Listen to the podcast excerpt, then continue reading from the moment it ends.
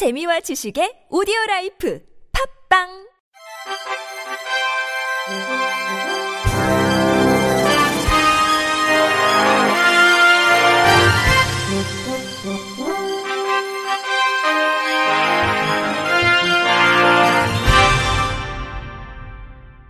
청취자 여러분 안녕하십니까? 7월 6일 목요일 KBIC 뉴스입니다. 인천시가 오는 2027년까지 주거 취약계층을 위한 맞춤형 영구임대주택 5천 가구를 건설합니다. 인천시는 오는 2019년부터 2027년까지 매년 300에서 600가구씩 맞춤형 임대주택을 지을 계획이라고 밝혔습니다. 입주 대상은 인천 지역 기초수급자와 장애인, 한부모 가정과 독거노인 등입니다. 인천시는 이번 임대주택을 노인이나 장애인의 주거 특성은 물론 가구 수까지 고려해 맞춤형으로 지을 예정입니다. 정부가 장애인에 대한 보험료 할인 확대를 추진하는 등 장애인 보험 활성화에 나섭니다. 5일 보험업계에 따르면 금융감독원은 이르면 다음 주에 장애인 보험 활성화 및 지원 방안을 발표합니다. 이 방안에 따르면 금감원은 현재 일부 보험사가 운영 중인 장애인 할인 특약을 확대하는 등 할인 적용 대상 상품을 늘리도록 유도할 예정입니다. 삼성화재는 장애인 등록 증상 1급에서 3급 장애인에게 자동차 보험료를 8% 정도 할인해주는 나눔 친서민 특약이 있는데 이 같은 특약을 확대한다는 얘기입니다. 또 장애인들은 사고 발생 위험률이 높기 때문에 일반 보험에 가입하기 힘들지만 신한생명은 장애인 전용 안보험인 신한행복나눔 보장보험과 같은 상품을 판매하고 있어 이 같은 장애인 전용 보험 또한 확대 출시를 유도해 보험 가입 자체가 안 되는 장애인의 보험 혜택을 늘릴 예정입니다. 또 일반 보장성 보험에 가입한 장애인이 쉽게 장애인 전용 상품으로 전환하도록 하는 특약을 마련해 현재 장애인 전용 보험에 주어지는 세제 혜택을 주는 방안을 기획재정부와 협의하고 있습니다. 최근 한화생명은 함께 멀리 기부특약이라는 특약을 만들어 보험 계약자가 기부 의사가 있으면 보험료의 1%를 할인해주는 대신 이를 기부금액으로 사용하고 있습니다. 또 금감원은 건보 통계 등을 활용해 장애인 위험률을 산출하고 장애 유형에 맞는 다양한 상품을 개발하는 한편 온라인 보험 슈퍼마켓인 보험 다모아에 장애인 보험 코너를 만들어 온라인을 통한 장애인 보험 가입도 돕는다고 합니다. 다만 보험업계 일각에서는 사회적 약자 배려라는 취지에 동의하지만 실손 보험료 인하 압박에 이어 장애인 보험료 인하 요구까지 더해지는 것 아니냐는 우려를 내놓고 있습니다.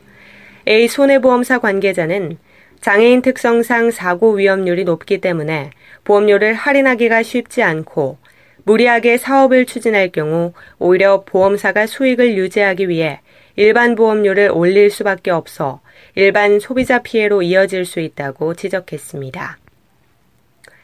국민건강보험공단은 7월 5일부터 정보 접근성이 취약한 청각장애인 검진 대상자에게 수화 언어 서비스를 제공함으로써 검진 접근성을 향상시키고자 수화 언어 콘텐츠를 제작해 건강인 홈페이지를 통해 게시할 예정이라고 밝혔습니다. 수화 언어 콘텐츠는 비용, 절차, 유의사항 등을 담은 건강검진 사업 안내와 일반검진, 생애전환기 건강진단, 암검진, 구강검진을 담은 문진표 작성 방법 등 검진 시 필요한 사항을 담은 동영상과 문진표를 작성해 즉시 출력할 수 있는 작성 가이드 프로그램으로 구성돼 있습니다. 문진표 작성 프로그램은 청각장애인 중 기존 종이 문진표 서식의 글자를 제대로 인지하기 어려운 분들을 위해 프로그램상에서 직접 문진표 작성이 가능하도록 수화어 동영상을 통해 지원하고 있으며 문진표 서식 문항별로 프로그램상에서 작성 및 저장이 가능하므로 작성된 문진표를 파일로 저장 또는 출력할 수 있습니다. 건보공단 관계자는 공단은 이번 청각장애인 검진 대상자를 위한 수화 언어 서비스 제공과 같이 장애인 수검 편의를 지속적으로 발굴하는 등 검진 취약계층의 수검률 향상을 통한 건강 형평성 제고에 더욱 노력할 것이라고 밝혔습니다. 대법원이 최근 5년간 현행법상 규정된 장애인 의무 고용률을 단 한 차례도 지키지 않은 것으로 나타났습니다. 5일 대법원이 국회 보건복지위원회 자유한국당 송석준 의원에게 제출한 자료에 따르면 최근 5년간 대법원의 장애인 고용 비율은 2.5%로 법정 의무 고용 비율 3.2%를 충족하지 못했습니다. 이로 인한 고용 부담금도 1억 3천만 원에 달하는 것으로 파악됐습니다. 그러나 2016년 기준 대법원의 장애인 고용률은 공무원 정원 16,904명 대비 425명으로 2.51%에 그쳤습니다. 법정 의무 고용 기준 위반에 따른 장애인 고용 부담금 납부 액수도 2012년 590만 원, 2013년 1,220만 원, 2014년 3,149만 원, 2015년 5,460만 원으로 4년간 매년 급증했습니다. 송석준 의원은 사법부가 법률상 규정된 장애인 의무 고용률을 지킴으로써 국민의 신뢰를 회복하고 장애인의 권리 실현과 사회 통합이 이루어질 수 있도록 솔선수범해야 한다고 말했습니다. 한국장애인재단이 4일 서울 세브란스 병원을 방문해 교통사고를 당한 중증장애인 진모 씨의 치료를 위한 긴급지원금을 전달했습니다.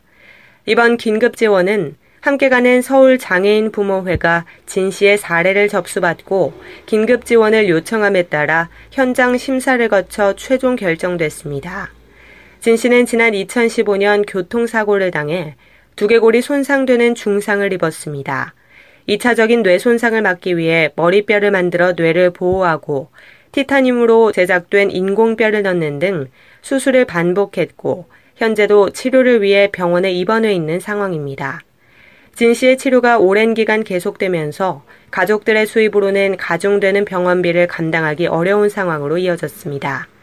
이에 한국장애인재단은 현장 심사를 통해 치료를 위한 의료비를 긴급 지원하기로 결정한 것입니다. 재단은 함께 가는 서울장애인부모회와 함께 진 씨의 치료와 건강에 대한 사례 관리를 지속적으로 이어나가기로 협의했습니다. 한국장애인재단의 긴급지원사업은 천재지변 또는 그에 준하는 긴급한 상황으로 인해 어려움에 처한 장애인에 대한 사례를 연중 수시로 접수받고 있습니다. 끝으로 날씨입니다. 내일과 모레는 전국적으로 장맛비가 내리겠습니다. 내일까지 남해안 중심으로 시간당 30mm 이상 강한 비가 내리겠습니다. 산사태와 침수 피해가 생길 수 있으니 야영객들은 안전사고 등 비 피해에 각별히 유의하셔야겠습니다. 내일 전 해상에 돌풍과 함께 천둥, 번개가 곳곳에 치겠으니 항해나 조어 선박도 유의하시기 바랍니다.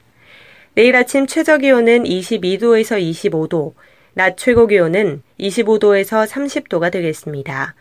바다의 물결은 서해 앞바다에서 0.5에서 2m, 남해 앞바다 0.5에서 1m, 동해 앞바다에서는 0.5에서 1.5m로 일겠습니다.